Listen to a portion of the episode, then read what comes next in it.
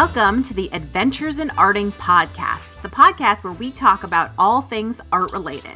This is episode number 95, The Frugal Crafter, recorded on March 26th, 2020. My name is Julie Fei-Fan Balzer, and with me is my co host, Eileen Schubalzer. Hi, Mom. Hello, Julie. I know that you went on an exciting errand to the mailbox today. Yes, I went uh, out into the world I walked to the mailbox. I took out a carefully prepared napkin from my pocket to open the mailbox, and the mailbox wouldn't open. So I thought, okay, they're sealing off some mailboxes, but there's another one. I can see it down the road. I'll just go down there. And of course, it too was sealed. But I did get outside, breathed some air, got some sun. So it's all good. So you just have to find the next mailbox, I guess. Yes, I, I'm going to have to get in my car to drive to it. I understand it totally. You, you, they may not have the manpower right now to to cover to all up. the mail pickup. Yeah, right. Plus, it exposes the mailmen more. So it's true. And so, I mean, obviously, we're in the midst of the coronavirus crisis as we're recording this podcast. And so, it's the perfect time, obviously, as you know, since you're listening, to listen to a podcast. It's also the perfect time to take an online class.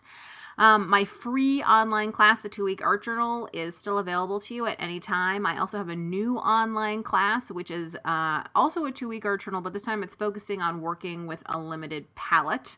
Um, and of course, there's the membership where you get uh, more fun, more connection, more ideas, more creativity, all for the price of a cup of fancy coffee, just $5.99 a month. So you can check all of that out at balzerdesigns.com.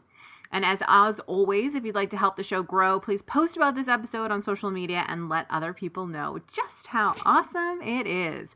And if you really want to go down a rabbit hole, well, welcome to our guest, Lindsay Weirich. Now, have I said your last name correctly or incorrectly, Lindsay?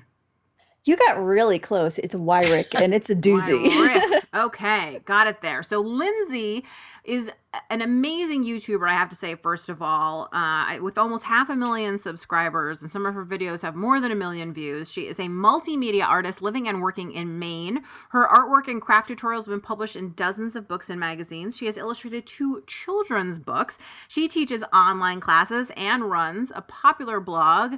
Um, and all of this is under the Frugal Crafter title, which is also the title of this episode. And she has literally thousands of free projects and video tutorials on the subject of painting, crafting, and card making.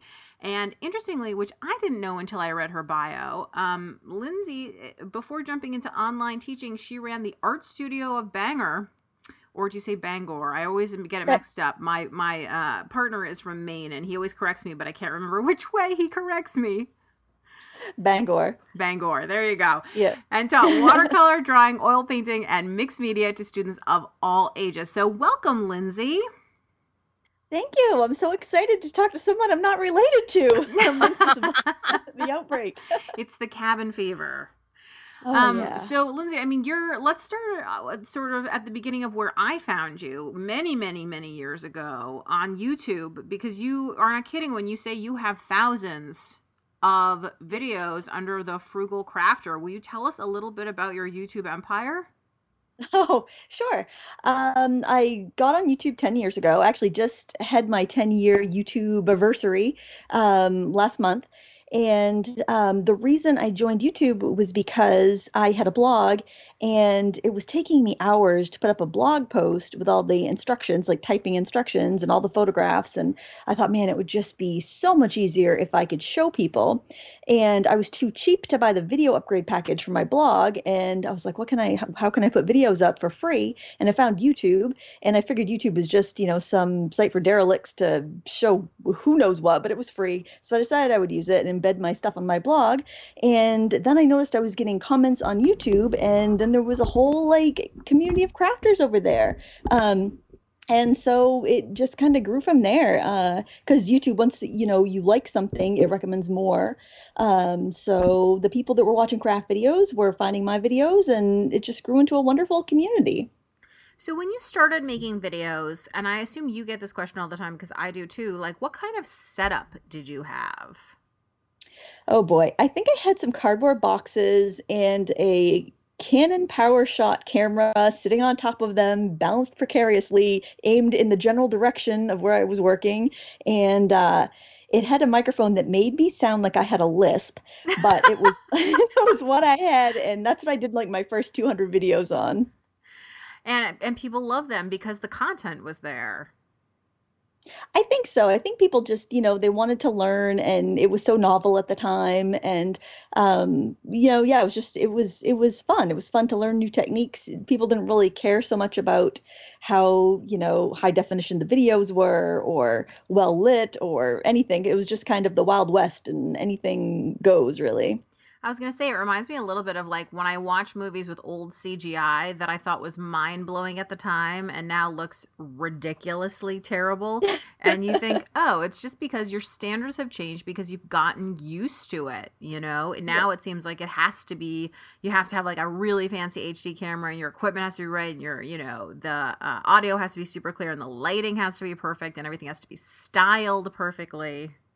Oh, Actually, oh, something like that is happening right now during this coronavirus uh, uh, thing because people are loving seeing other people's uh, transmissions from their phones. And you so they don't may not have a lot of equipment in their houses but there's this real life person doing something saying something playing something. And so people are lowering their standards for what they're watching because they're just so thrilled to see something on the web.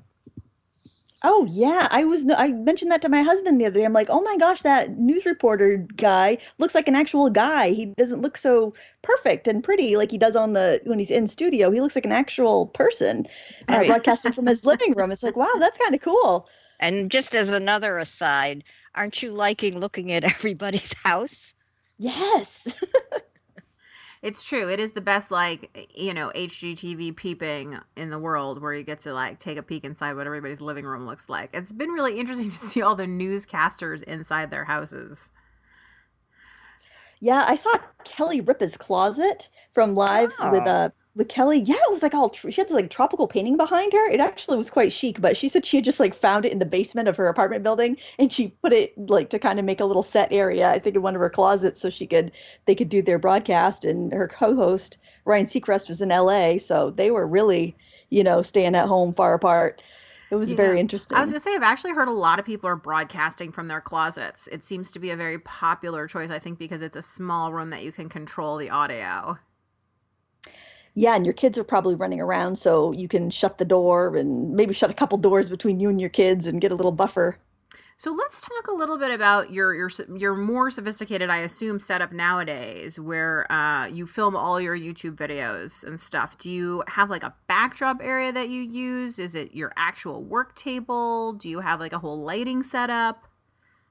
Yeah, it's it's actually where I work. Um, I work in an unfinished basement, um, and so the joists are exposed, which is wonderful because I can clip on those um, aluminum lights that you'd find at the hardware store. They're like um, they look like an aluminum cone, and then I put daylight CFL bulbs in there or daylight LED bulbs so I get that uh, natural white light because there's no windows. So I have complete control over all the lighting. And that way I can move the lights around depending on what I'm doing. So I have a large kind of like island that I made with an old hollow core door. And um, you know those um, three by three cubbies you can find at any like Home Depot or Target. They're um, they're kind of like knockoff IKEA. Yeah. Uh, Kallax things. Well, they're like 36 inches high. So I took two of those to make the legs of my island, and I put a old door that came off one of our closets um, over the top of it. And then I've got storage, and I've got this island, and I've got two mounts over the island. So depending on where I'm working, I can put my camera on either of them. They're honestly a stick that my husband screwed to one of the joists, so it would be sturdy. And then it's got a like a thumb screw that fits the size of my camera mount that I just screw my camera onto so it's facing um, right side up over my workspace so I don't have to flip the uh, video in the computer because they're such large files that um, now the cameras have gotten so much better that it's such a lot of information to flip. So I like to record right side up. And or I don't know if you if I, if, if I'm explaining myself well, yeah, but totally makes sense. Okay. And uh, and that's where I do like my messier, bigger projects. And then I've got another stick screwed to the ceiling over my kind of sit down area where I'll do watercolor or marker coloring or smaller projects uh, like that where I don't need to move around so much. And I have a three point lighting system over where I sit and record. And I have a um, I recently my husband built me a little angled. It's not really an easel, but it's just kind of like an angled board that I could work on so I wouldn't get so much glare on my watercolor palette or on my stamping blocks if I was stamping, because I would get like just reflections of the lighting. And so that helped quite a bit to reduce the glare. And if you have like a wet background, you know, a watercolor background, it just shines and you can't see the color at all. So that really helped alleviate that problem. How do you get um, paint not to run on an angled background if you're very, working with watercolor? It's very shallow. I'd say the back of it is probably only two inches higher than the front of it. And um, ah. yeah, and if it really is a wet to wet background, what I'll do is I'll just put a block under the front of the uh, the board just so it levels it out. But um, it's generally not enough of a of an angle to affect too much unless I had the really really wet background. But it's great if you're doing a controlled wash and you need to keep that bead of color oh, like yeah. at the bottom where you're working. Yeah, it's um it worked out really well and did alleviate the glare problem. And that's usually only on the first uh, layer of a painting anyway, that you would have it really wet into wet. After that, you'd be doing glazes, and those are much easier to control how much you you know how shiny it is. It's not that much um, well, you know what i love hearing about this setup is it's so true i mean I, and i i so true to your brand so to speak which is you know your brand is the frugal crafter which uh which i think speaks for itself what it's about. And everything you're talking about in your setup is you know it's not like oh i bought this really fancy equipment here and i have this professional you know stand over there. It's like this is how we made it out of stuff that we had and it's all from the hardware store and it's easy Oh, absolutely. And the best thing about the um, the lighting system, because if you have the professional lights, which I actually do have a set of portable professional lights, but the stands are so bulky, it's I'm kind of klutzy and I will trip over the stands. So and it just it totally ruins the feng shui of my studio, my you know fancy studio that's in the unfinished basement. Um, but if I have those clip lights on the ceiling, I don't have to worry about cords or tripping about tripping on anything. The light's just as good. You can't tell the difference between a light and a you know eight dollar Home Depot clip-on light and a fifty dollar you know umbrella light stand light. It's the same bulb. You just put it in whatever is most convenient, whatever you can afford. And often the cheaper solutions work just as well, if not better. So let's talk about the frugal crafter. That's uh, where sort of did that idea come from for you? Okay, well, when um, before I was, I started teaching um, art in my downtown studio, and that was wonderful. And I had my first child, and he came to work with me. I had a, a woman that would babysit him when I was teaching, and um, then my husband would pick him up after he got out of work, and I would teach my night classes because you know the classes would have to revolve around when kids and parents were available to take them. So it would be mostly like late afternoon and, and evening. So it worked out pretty well. And then I got pregnant with twins um, about um, a year and a half later, and it was a second floor walk up studio and it was just too much. And uh, i decided i would close the studio down and be home with my kids. And um, i wanted to keep creating. I felt like i still needed that creative well you've got a baby now you know you still feel the need to have something of yourself outside of upbringing your children. And um, I just needed that creative outlet. And I was seeing people with these really creative scrapbooking pages and magazines, and I wanted I, I wanted the company of other women. And so I um, showed up at a scrapbooking night one night and just started scrapbooking. And this is actually before I closed my studio when my son was little. And I found the camaraderie of these other women to be so wonderful and so different than the um, like hanging out with other artists. I found that when I would hang out with other artists, as soon as I found out you were a mom, it was almost like um, I don't want to say this and discourage you because you're you're a mom. You but I, maybe it's probably just a Maine thing. I was I just kind of felt like they kind of looked down at you a little bit as like, well, oh, you do crafts too, and uh, you're a mom. Well, you're not a you know.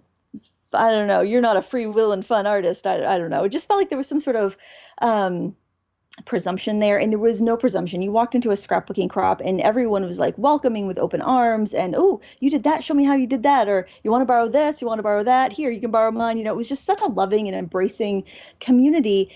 And then i found these magazines and i was like oh i wonder if i could design projects for these magazines. And um, so i started submitting projects and i said i'll give it a year. If nothing comes of it then that's fine. I gave it my best and i'll just move on. And it was like on the 11th month i got a project accepted into bead trends magazine. And then I was like, okay, maybe I can do that. It gave me a confidence boost. But of course, there's a lot more submitting than actually accepting. And then eventually I thought, you know what? If I'm just going to be doing all this work, I, I, might as well do it on my own platform, you know, and then nobody can tell me no, that, you know, it's not good enough. I'm just going to put it out there. And that's how I started my blog. And, um, and I've forgotten the question already, Julie. I'm sorry. well, we were talking about Frugal Crafter, but I just want to say that I have also personally found it very interesting that in most places that I've gone, when you go to a scrapbooking event, people are so warm and welcoming. When you go to a crafting event, people again like want to share, want to know more. And when you get into some more sort of fine art things, I find people to be mostly unfriendly, which yes. I don't understand why because I think it's the same people in many ways, but there there is something to me that is uh, warm about craft. And I actually think it's something that we see in the quilting world, which is the modern quilt movement, which is many people have considered uh, sort of like crafty quilters at first, but they it's moving another direction. But that has always been a very friendly group in a way that some of the art quilting groups have always been a much more standoffish group. And I don't know why that is. I think that maybe uh, people feel maybe a little insecure or they feel like they need to, you know, defend their ground or state their claim or they're worried that somebody's going to uh, not understand their art and judge them. Uh, it just almost feels like it comes from a sense of insecurity because once you, it seems like once you meet an artist and they get over that kind of like standoffishness, they're very friendly and exciting eh, or excitable and, and warm and welcoming. But I think, I don't know if it's a, it's a bit of like, um, insecurity security is this person going to get me? You know where you almost feel like if you're if you're walking into a crafting situation it's it's almost got a feeling like everyone can do this and everyone is welcome and here are the supplies and have fun. There's lower stakes maybe yeah. or maybe people yeah i don't know I don't know what it is either. I wish I could solve it, but I think it's it is good to think of it as maybe people are insecure and so they become unfriendly somehow, and then that that allows some space for you to uh, know that if you can make them feel comfortable and secure, then they will be perfectly friendly. Yeah, yeah. I think that's that's what it is. I actually met this um this woman. I was uh, in the sauna because well now the gym's closed, but I was uh, waiting. I was early for my swimming class, and um, so I was in the sauna, and I met this woman who was around my age, which is odd because when I go to the gym, it's usually like the retirees' time, and um, so I started chatting, and and uh, I had asked her what she was doing. She was doing a class, and I was, oh, have you tried this one? And and she's like, I'm a, I'm a uh, visual artist, so I can come here when like during the day when the time's off. I'm like, no kidding, me too, you know. And but like at first she kind of seemed a little bit like you know standoffish, but I can be a little overwhelming. But then very friendly, you know. When she I'm the crazy woman in the sauna. It's just a, like a two person sauna too, so I'm sure I was very overwhelming in that small little space. but uh, but yeah, it's kind of funny. And then of course, you know, I looked her up online. I'm like, oh my gosh, she's pretty good. Then I was a little intimidated. I'm like, oh, she's gonna look at my blog and be like, what's this chick doing? She's putting alcohol ink on a watercolor palette. Thus, she's not a real artist. but you know, yeah, you never know. Well, I but think... oh, the frug- Oh, go ahead. Sorry. So I was just gonna say, I think like you know, you just said that thing about like she's not a real artist. Like I think that is a thing that is something that many people talk about about like what's a real artist versus a not real artist. Are you a real artist if you sell your work? Are you a real artist if you're in a museum? Are you a real artist if you you know whatever else? It's it just reminds me of I had a conversation with a woman who um, sells a ton of work I mean, she makes a, a, fantastic living just selling her paintings. But she was told recently by someone, and she agreed with them, that her work was never going to be in a museum and it was never going to be like, you know, uh, taken in that way because her work was decorative, um, which. Mm. Is a whole other conversation about why we don't value decorative art the same as, you know, statements or political or whatever. But anyway, um, so and the question is like are you a, so she was having this whole existential breakdown about like are you a real artist if your work is never going to be in a museum? It's but you know she has hundreds of people who buy her art of collectors who love it you know and it's certainly uh you know uh, i think beautiful.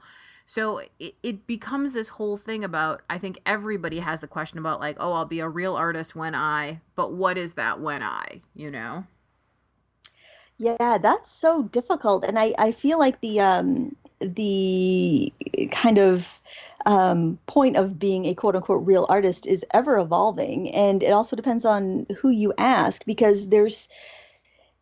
I, I just watched a documentary. I wish I remembered what the name of it was, but it was talking about how, um, like the art or quote unquote real art, that you know the ones that go for you know hundreds of thousands of dollars, how the art isn't actually valued for the art until it's bought and sold once and that's how the value is established. The value is not established by the artist what the artist has to say or the quality of the work or the time spent on it or the training of the artist and it just seemed very arbitrary. So i i don't know. It's um, i think if your work achieves the goal that you put into it. If you're if you're doing political art and your goal is to raise awareness for something and it does that then you're an artist and you've communicated those things.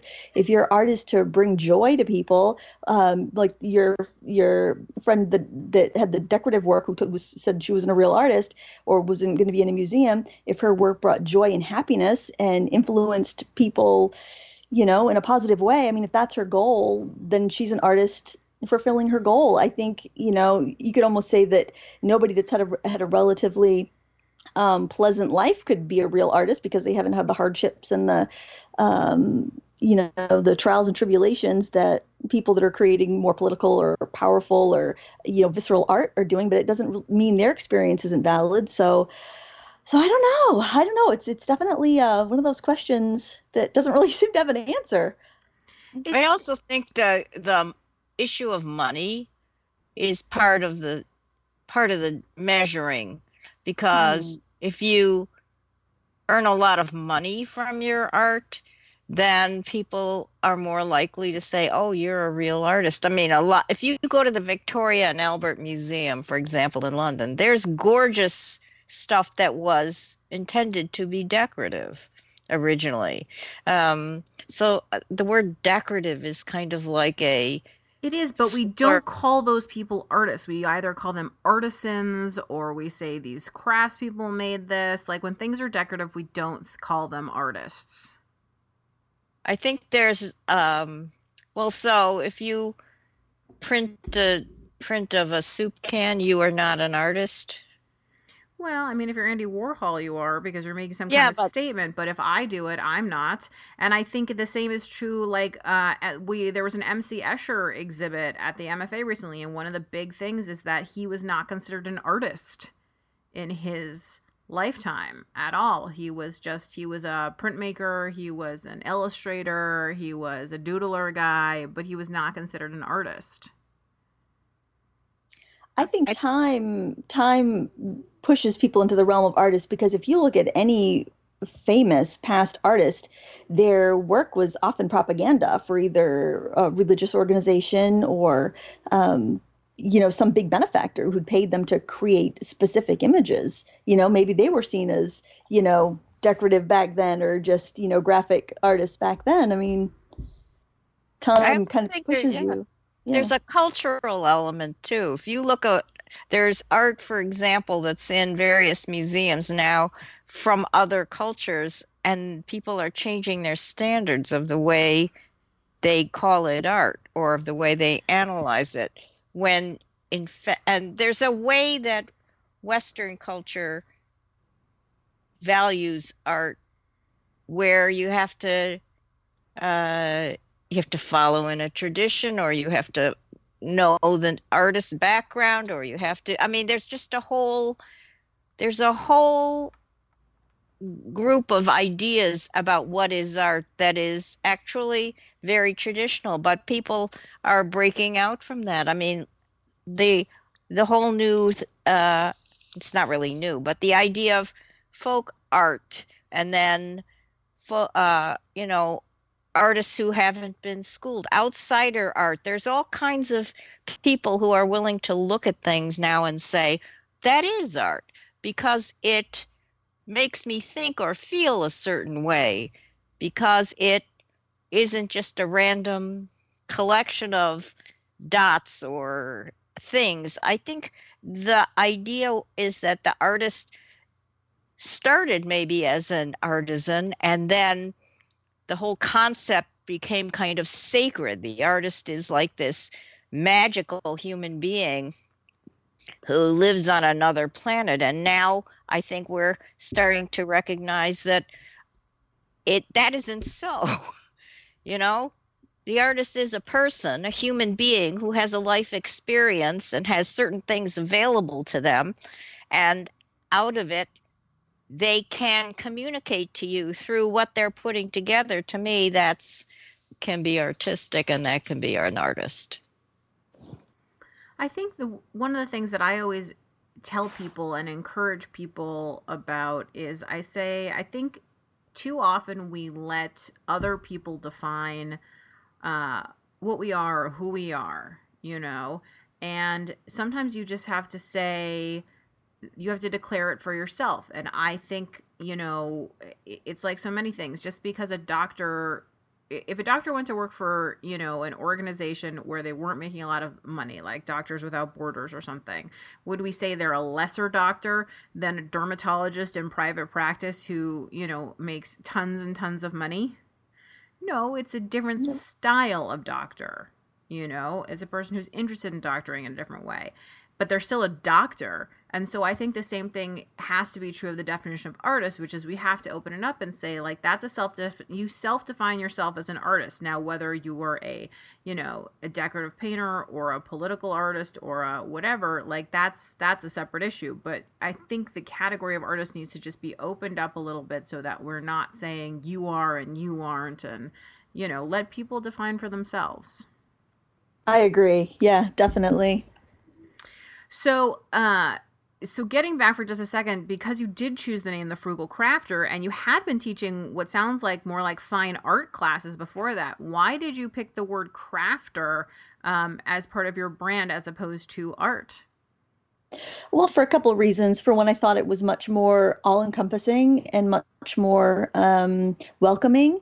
And because I had been doing a lot of, you know, trying to kind of get into these craft magazines because I didn't really I didn't know anybody who had I honestly I didn't really know many people with a successful kind of freelance career. And um, i knew a few artists but they were um, you know they were painting in studio and then most of them were kind of were in retired age and they were almost didn't have to rely on it um, or they taught and well i'd already done the teaching and that worked out well but my time wasn't my own anymore so i thought i bet i could open up to more crafters. I think there would be more crafters out there than more artists out there. It's kind of like you can go to the craft store and find tons of craft supplies, but it's hard to find art supplies. You know, there's just more crafters and artists because more people open up to that definition of crafter and are comfortable with calling themselves a crafter. So I thought that having a um, having that as the name of my blog, The Frugal Crafter, would invite more people in. And people would also realize that, well, I don't have to have a lot of money. I don't have to, you know, be able to afford to go spend $100 every week on supplies. I don't have to be able to afford a fancy die cutting machine or, um, you know, $12 a yard quilting fabric or, you know, I can make do with what I have. And I also thought, that it would be cool to because I'm I'm always very interested in doing things I'm absolutely not qualified to do. And I thought I want to write a book and I want to put all these crafty recipes that I have developed over the years because as a teacher, I was teaching younger kids, a lot of times I came up with, you know, cheaper ways to make things so I could kind of give more to my students, let them experience more and play with more like, you know, making paste paper or making modeling paste out of um, you know, spackling or latex caulking and let them scrape it over stencils and just kind of mold within play and you know diff- different ways to find cheaper products so you know the kids can have more fun.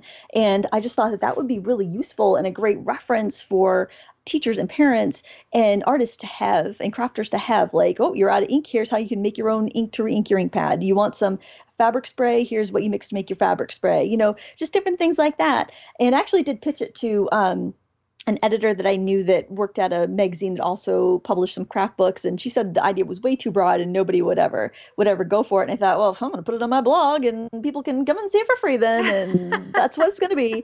And uh, so that's that's how that started. So kind of like a rejection, really, because because I'm motivated out of spite, basically a rejection, you know, just completely launched my uh, my blog and YouTube channel. I find that fascinating that the uh, that the editor thought that the idea was too broad because most of the time with books they're looking for things that are broader rather than narrower. I know. I'm thinking that's the book that I would love to have. I would love to have this book where I'm like, oh shoot, I need some envelope glue. What do I do? Or I ran out of, you know, starch. What can I use? You know, or stuff like that, just so I could not have to run to the store. Because I live in rural Maine, and if I need a glue stick, that's an hour out of my day to go to the nearest town, find a glue stick, and come back. And it's I need versatile products that um, so I don't have to stop creating. You know, time is of the essence, especially when you have young children and you're trying to create during a nap time or when they're at school or um, you know after they go to bed. You, you got to be efficient. You got to be frugal with your time as well as with your money and your supplies.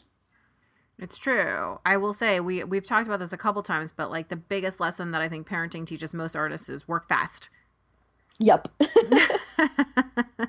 so so let's uh, t- take a sort of step back even further and say like how did you become how did you learn about all these things about the ways to do all that stuff? How did you become interested in teaching art? Like where did all of that come from? Did you know from when you were really little that you were creative? Oh yeah, um, it was always my plan to be an artist. My parents, however, had different um, expectations, but um, they did see that I had a um, a lot of energy and a lot of interest in art. And luckily, across the cornfield, now this is really rural, across the cornfield lived a wonderful watercolorist named Pauline Turner. She actually still lives across the cornfield from my parents' house, and she taught classes to children and adults, but mainly children. And um, she took me on when I was five for drawing and I remember getting my first box of Prismacolor colored pencils. They're still my favorite Prismacolor pencils, and um, and I started uh, with her drawing classes. And then when I was seven, I started in her with her watercolor classes and studied with her until I was 13. And um, then I just kind of did my own thing because I think I was getting to be kind of like a headstrong teenager and probably I probably drove her a little nuts. I don't know, but um, then I just kind of did my own thing. And when it came time to cut for college, I think my father thought I would be an architect because he was a, a, building contractor, uh, but I had no interest in um, in straight lines and precise things. And so I went to broadcasting school and became a DJ for a few years and um, started teaching part time because I saw an ad, a want ad in the paper that said artist wanted, and I called up the number and and uh, I happened to teach for the person that owned the art studios of Bangor, and then she um, decided she wasn't interested in running the business anymore, and that's how I came to take it over. Wow. that's well i mean your journey captures i think what a lot of people's journeys do which is that it's random you know it's yes. it's not it's rarely a planned from the beginning step by step hurdle by hurdle knocking down a to-do list a lot of it is sort of just it is what it is yeah, and I wonder if I had gone because I always wonder. It's like if I had went to art school, would I be further ahead? Would I had know some secret sauce to having this um, fabulous career? But you know, I think I, I think my calling is more teaching. It's more you know helping people um, get that expression out of themselves. I enjoy the technical aspect, technical aspect of art, but I really enjoy sharing and teaching. And I mean, I enjoy my quiet time where I'm just working on my own thing, but I'm definitely really motivated to share with others and then get that feedback. Um, you know, from students and, um, you know, viewers on YouTube and my blog and stuff. I find that feedback very um, motivating and um, I have to just be careful not to let it be too addictive because it can be very disappointing if you if you're expecting it or you're you know counting on it and, and you don't get the the feedback that you're hoping for or any feedback. It can be very discouraging. So you have to be careful not to count on that too much. But um but i definitely think that that would be probably my calling more than just being um I don't want to say just because I think that the pinnacle, everybody wants to be a studio artist living above a cafe in Paris and having people spend thousands of dollars on their paintings. But um, but I think I definitely have more of um, a leaning towards the, the educational aspect of it. Well, so speaking of uh, feedback, I, I want to ask you about a fascinating page on your blog, which is called Requests. Oh. So there is a page on your blog that must have hundreds of people's requests for videos. yeah. It's so just talk to me for people who've never visited just tell me like how did that get started and do you actually make videos based on these some are very specific projects that people are working on Yeah, that that got out of hand. The request page has gotten a little out of hand. But um but the reason why I started it was because on every video video and every blog post I would have somebody asking me, "Can you do this? Can you do that?" And I just couldn't keep track of it all. I try I would try to write the ideas on post-it notes and you know keep them in a notebook or a planner and it just got out of hand. So i said well put them on the the request page and then um, if i needed an idea i would go to the request page. Generally people re- will request things that i've already done so on that request page i show people how to use the search bar on youtube so they can search it or it's the search bar on my blog so they can see if i've done it already. And a lot of times the requests are things that i've already done. Um, by the way i just- find that too. I, it's always staggering to me how many people request things that you've already done and even sometimes done multiple times. Yeah.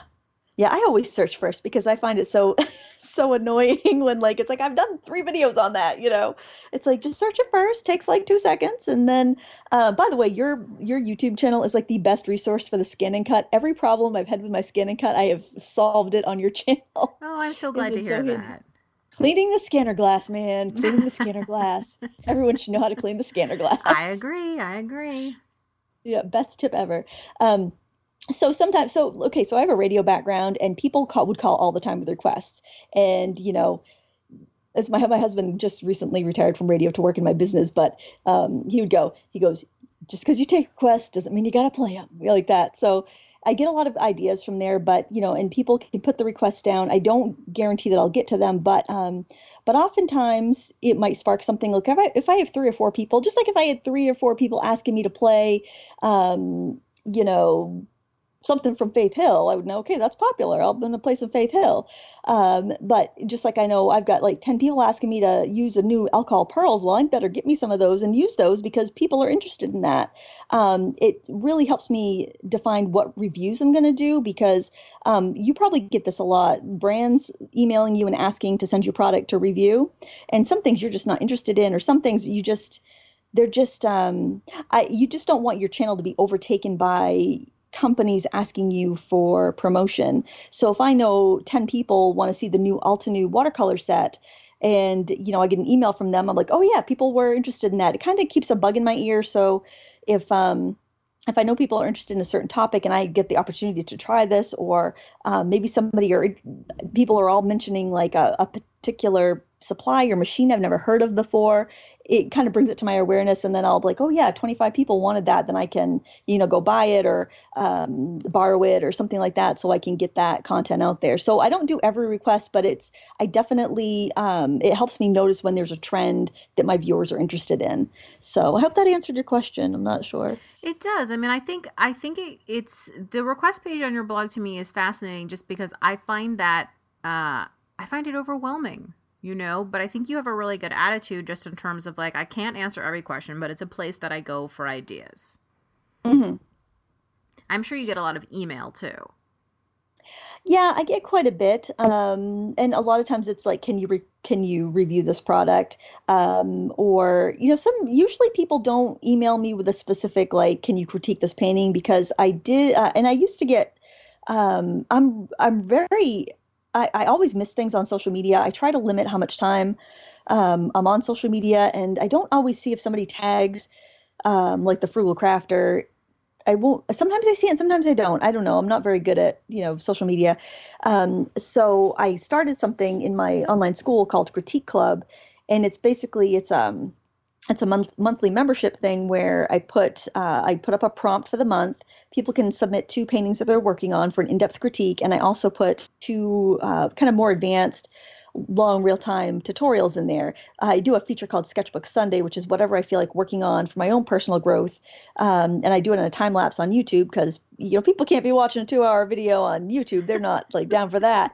Um, but there are some people that are down for that, and they will they'll join critique clubs so they can you know watch those longer those longer tutorials and also get feedback. But I find that most people that want that do join the critique club so they can kind of get I don't even think it's hand holding because I think it tends to be people that are a little bit more like, I really want to learn. I don't just want to be entertained because, and that's fine too. A lot of people just watch, um, you, know, YouTube time lapse or tutorial, like a quick and easy video. They want to be entertained. They don't, they have no intention of doing that. That's why all those Troom Troom and five minute craft videos exist because, you know, obviously a lot of these things do not work, but it's entertaining to watch for five minutes and then you go about your day. But, um, Let's I, talk about Critique Club for just one second. Oh, sure. So, uh, just because I'm interested, when you're critiquing people, um, how I guess I'm I'm guess I'm wondering is it like an art school critique which I think of as sort of rather vicious is it a you could use more red here conversation or you asking them what kind of feedback they're looking for like what kind of critique would somebody expect if they joined critique club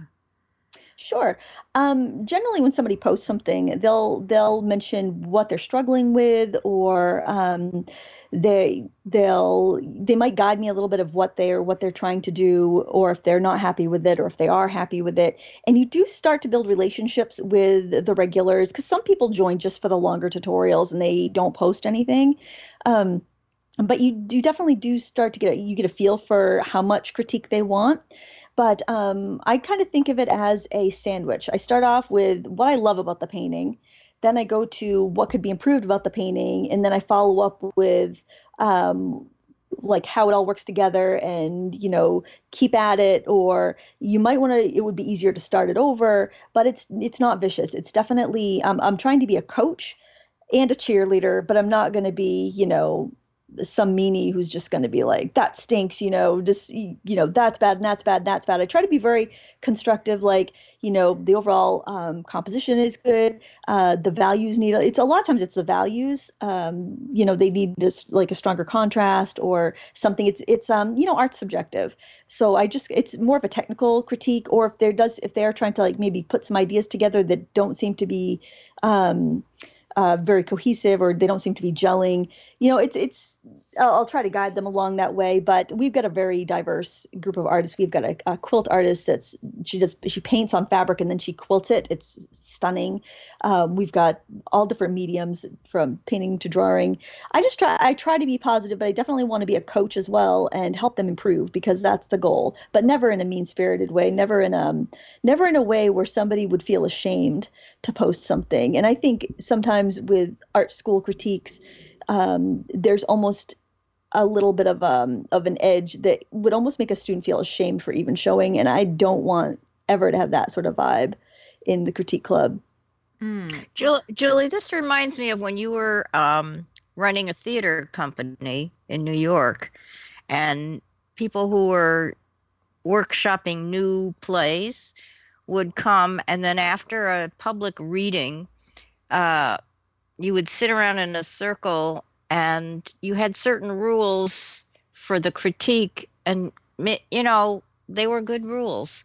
Do you want to talk about that a little bit? Yeah, I mean, here's the thing, which is I think critique is enormously valuable, and not just for the person who's receiving the critique. I actually think it's a really great tool for people to give the critique. I think I have learned a lot about art in the time periods when I have been part of a critique group.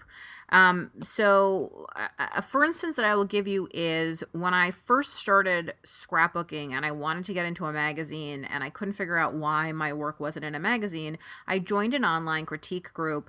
And through critiquing other people's work, I suddenly started to understand why my pages didn't work, why they weren't graphic enough, why it wasn't, you know, sort of all those kinds of things. Um, because I had to think about what about I liked or didn't like about their piece. And this is what I often tell my students, which is you have to be able to verbalize things in order to be able to fix them. And so if you learn how to critique other people's work, you actually learn how to critique your own work, which is very powerful. Um, but when I ran this theater company in New York, we had a bunch of rules about critique because I think um, it is a natural thing to get defensive even when people are being kind because nobody wants to hear that something they've been working on you know what i mean has a problem. You just don't even if you know it has a problem. It just it still hurts. So one of the things as we always used to say is you cannot speak during the feedback the person who's receiving the critique. You need to just listen. And the reason for that is because if you can speak and retort or speak back to what people are saying then instead of listening you're forming a thought or a defense Whereas if you just are taking things in and taking notes, then you're just taking it in. Now, everybody has an opinion. You don't have to take it. It's just like you said, Lindsay, before, like you can take requests, you don't have to play them, right?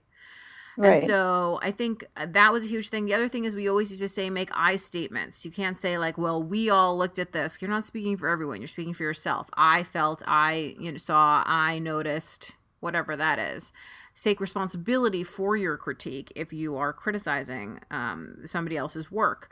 And then uh, another rule that we had is that you can't make suggestions like, um, you can't make suggestions that don't have a landing spot, meaning you couldn't say to somebody like, I feel like it should be funnier because that's that's not helpful mm. in any way shape or form but to say something like I was confused by the tone of the play. In some places, it seemed like it was a comedy, and in other places, it seemed like it was a drama.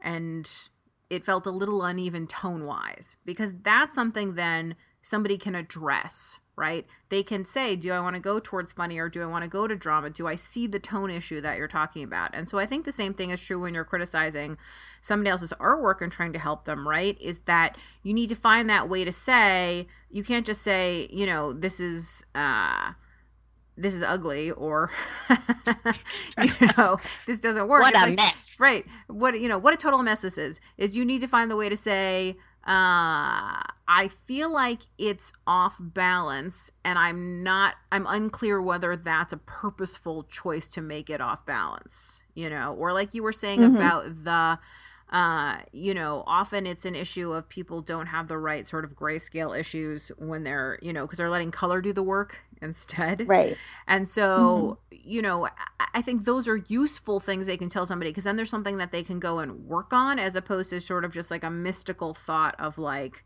eh, it doesn't really work for me. But why? Yeah. And I think yeah, one of the things that you, I'm sorry, I was going to say one of the things you do in your tutorials so well is that you get down to the really practical letting people accomplish the project project issues which as you were saying in those really cute like two or five minute bite videos or blog posts you can't ever really recreate the project based on those it's impossible Hmm. Yeah, um, absolutely. I, I think um, I think being specific with with the critique is very helpful, and you have also a lot of the people they're start everyone's starting at a different point, so you have to critique but not compare. Um, if someone's coming in and you can see that they've probably only been painting for a couple of months, but they're just so into it and they just want to improve so bad, you know, you definitely don't want to be uh, doing anything that's going to crush that delicate flower of their creativity. You've got to kind of water it and nurture it and, you know, kind of guide them with some specific steps that they can take to improve without overwhelming them or being abstract at all. Um, and it can be a little tricky if you don't know exactly what they're aiming for but um uh, but it's nobody has nobody has complained the only the only uh, complaint i ever got was someone emailed me and and uh and excited made a comment of of of uh something like your art is more than just a pretty picture. You've got something else to say behind it. And they thought it was a little bit uh they thought it it uh like they say why can't art just be a pretty picture? You know they they thought that it might put people off and offend people that want to do more decorative art which it wasn't my intention at all. It's like if you're painting that that bouquet of flowers you see something in that that maybe i don't see. You need to you know show that beauty and show other people what you see in that. Because i've seen people paint a roll of toilet paper and it's gorgeous. I never would have thought to to paint a roll of toilet paper. Or james gurney will paint a snowbank in a in a parking lot and it's stunning you know? And i could go paint something picturesque in gouache and it's like meh but that snowbank in a parking lot that he just painted on like in plein air on youtube was gorgeous. So you know he saw the beauty and he sent the beauty showed the beauty to others.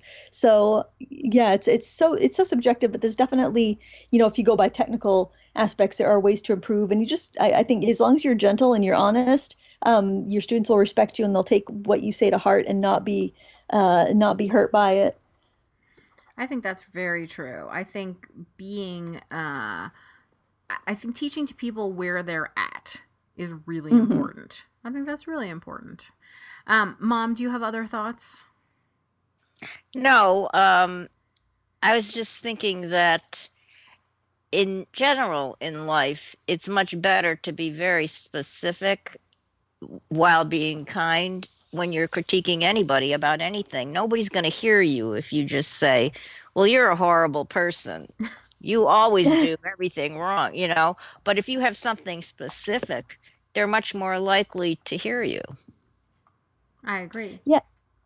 And a lot of times they'll be like, "Oh, I never thought of that. Never that never occurred to me." It's like maybe they they are painting a really heavy line somewhere or they're a lot of times it might just be if they're a beginner they don't know. It's like they're getting these these dry brush effects and they just don't know they need more paint on their brush or they need to you know pre-wet their brush before they you know dip it in some ink to keep that line flowing or they need to use a liner brush instead of a, a round brush to do a certain technique. And it's just that they've never you know they're they're new and they and they didn't know. And then um you know you've given them the proper tool to you know to get the job done. And um, yeah, a lot of times it's like, oh, never thought of that. I when I get critiqued, I'm I love it when it's like, oh, I never thought of that. That's a great idea, you know? Or you can just say, well, you'll never be Leonardo. well, you know, I think that uh, one important thing here is just the idea of kindness, which it has been feeling like a very unkind world for quite some time here. And I think uh, the coronavirus crisis, I have started to feel the kindness seeping back into the world in so many ways from so many people in my community and in the world and it's it's it's it's a thing that I think is missing and so much when people ask me like how what's what's the advice you would give to someone who wants, you know, your job? And one of the places I always start is being kind to everyone that you meet and I think that's really important. Yep. Definitely.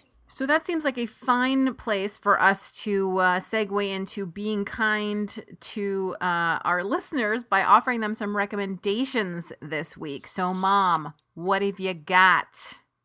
Okay, I sent you a link.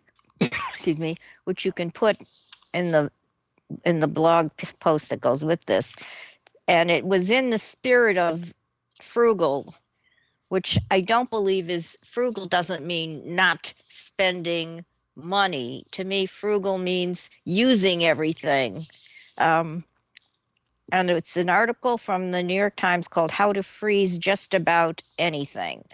And I think that it, it's the idea that you can find ways to use things because being frugal to me means understanding what this item will do what the chemical composition is or what you know the flavor profile if it's food what you can do with it is really based on understanding how it works and how it works with the other things you have. So how to freeze just about anything. Very cool. And lindsay well, mine might be kind of lame, but I was kind of stressing out about this because I'd been thinking for a couple of days what my recommendation would be. And I'm like, oh, I wanted to be really good. But honestly, the thing that I'm going to recommend is the 9 by 12 uh, letter tray baskets from the Dollar Tree. They're, you know, obviously a dollar each they are so handy for um i've been i've been re- these last couple of weeks with the whole like shut that's our schools have been closed for like a couple of weeks and i've had a really hard time getting creative. I've just had a major case of the blahs and um, I will pu- pull together project pieces and put them in one of those baskets. And it's just big enough to hold like an eight and a half inch by 11 inch piece of cardstock, um, stamp sets. You know, I can throw pattern paper, embellishments, things like that. And I make these little project kits. So, and I just kind of like I can stack the baskets up or they fit in a Raskog cart and then when I'm like down in my studio, kind of like twiddling my thumbs, looking at the ceiling, can't figure out what I want to do because I've organized everything and I just I just don't know where to go. I will grab one of those baskets and I can create and they're so inexpensive and you can nest them into one another, get a bunch of projects ready when you're not feeling super inspired. And like if you go to a stamp convention, you come home with all sorts of new goodies and then you forget what you bought them for because you had a million ideas when you were at the stamp convention. If you unpack and you put stuff with all the other stuff you plan to use these new products with, um, then when you're ready to use them, you actually remember what you bought them for and you've got projects ready to go. So when you're not feeling inspired, you can't think of anything creative to do, you've got bam, an instant project. That's an awesome recommendation. Oh, thanks. Um, so my recommendation is an app. It's free. It's a free app. It's called Libby, L I B B Y. And what it is is it allows you you log in with your library card number, and it allows you access to um, to take out books from your library essentially. Um, and you don't need a Kindle or anything like that. It works on your phone, it works on your tablet, um, and you can even download magazines. Last night, when I had some insomnia, I read a romance novel cover to cover on Libby. I also uh, looked through the latest issue of uh, Cards and what is that UK card making magazine? I can't even remember the name of it anymore. But you have access to hundreds of magazines, all sorts of stuff. So, and it's of course all free. So that's a really that's a good app. Oh, that's great. And we have Cloud Library, and there's also um oh shoot, there's one more because different libraries use different Yeah, we different have apps. Hoopla here. Hoopla. I think Hoopla is only for audio. no, No. No. Okay. And you can watch movies on Hoopla. Mm. Well, there's so much free content. Overdrive. Okay. Yep. Well, if you want to uh, use your local library even when you can't go in, there are lots of ways for you to do it. I keep wishing that I had taken out a bunch of books from the library before the um, shutdown happened because then you could just keep them forever without any late fees. Our library got rid of late fees to encourage more people to come, so that was always Oh, great because I was a repeat offender. Oh yeah, I was a wicked repeat offender, so that was really nice. They actually have a guilty jar, so if you feel guilty because of you know your bad library borrowing ways, you can throw a couple bucks in there. Interesting. Yeah. Well, I'll have to, I'll have to go to the library in Maine and never pay my late fees. Now I know. so, uh, Lindsay, where can people find you online? If you want to take a class, you can find me at lindsayweirich.teachable.com. If you want some, well, if you want thousands of free painting and crafting tutorials, you can visit me on YouTube, youtube.com slash frugalcrafter or thefrugalcrafter.wordpress.com is the blog if you prefer a uh, photo reading experience. Um, and well, those, those are the, the main places, I think. And and mom, people can find you looking for a mailbox, I assume. Exactly. one day I'll find one that actually works. It'll be great. And as always, you can find me at juliebalzer.com or on Instagram as Balzer Designs. We'd love to hear from you, so please send us an email or leave a comment. And if you'd like to help the show, you can leave a review on Apple Podcasts or mention us on Facebook or Instagram, and that helps other people find the show. So thanks so much for listening and subscribing. We'll see you the next time on the Adventures in Arting podcast.